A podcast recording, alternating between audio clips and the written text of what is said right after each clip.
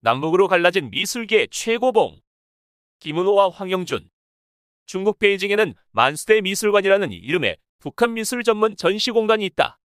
오십 대 초반의 중국인 미술관 대표는 오랫동안 북한의 미술계 인사들과 친분을 쌓았다고 한다. 조선족이면서 북한의 경제적 영향력이 큰 부모를 배경삼아 스무 살이던 천구백팔십팔 년부터 북한 사업에 뛰어든 그는 경제 관련 사업으로 시작해 점차 문화예술 분야로 외연을 넓혔다. 그의 미술관에는 북한 유명 작가의 작품이 수천 점 소장되어 있다. 몇몇 화가에 대해서는 그림 인생 전반을 살필 수 있을 만큼 많은 작품을 보유하고 있다. 만수대 미술관의 대표 작가 중 화봉 황영준이 있다. 충남 논산 태생인 황영준은 조선의 마지막 어진화가로 불리는 이당 김은호의 제자다.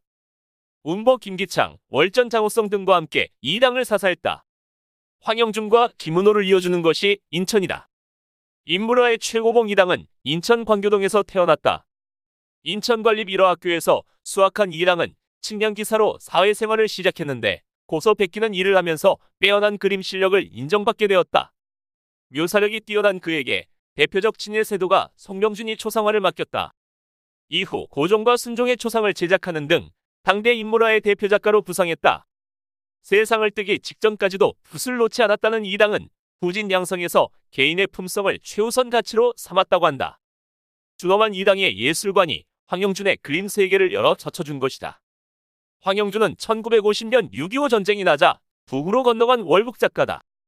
북에서 공훈예술가 칭호를 받을 정도로 작품 세계가 우뚝한 그의 활약상은 만수대 미술관에 소장된 작품을 통해 살펴볼 수 있다. 월북하자마자 종군학아로 참여했고 전쟁이 끝난 뒤에는 평양미술대학 교수로 활동했다.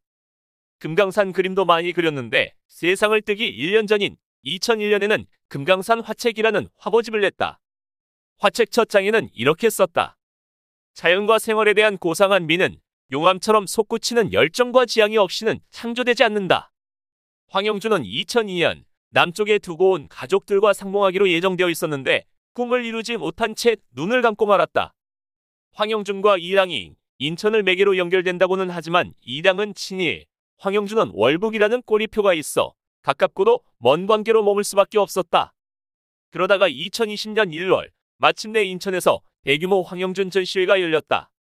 봄은 온다라는 타이틀을 달고 한 달 넘게 열린 전시회에는 화봉의 작품 이백여 점이 선보였다. 남한의 막내동생과 막내딸을 비롯한 가족들이 인천으로 달려와 작품 앞에서 눈물을 흘렸다. 인천은 유작으로 돌아온 황영준과 그의 가족을 연결시켜준 상봉의 공간이 되었다.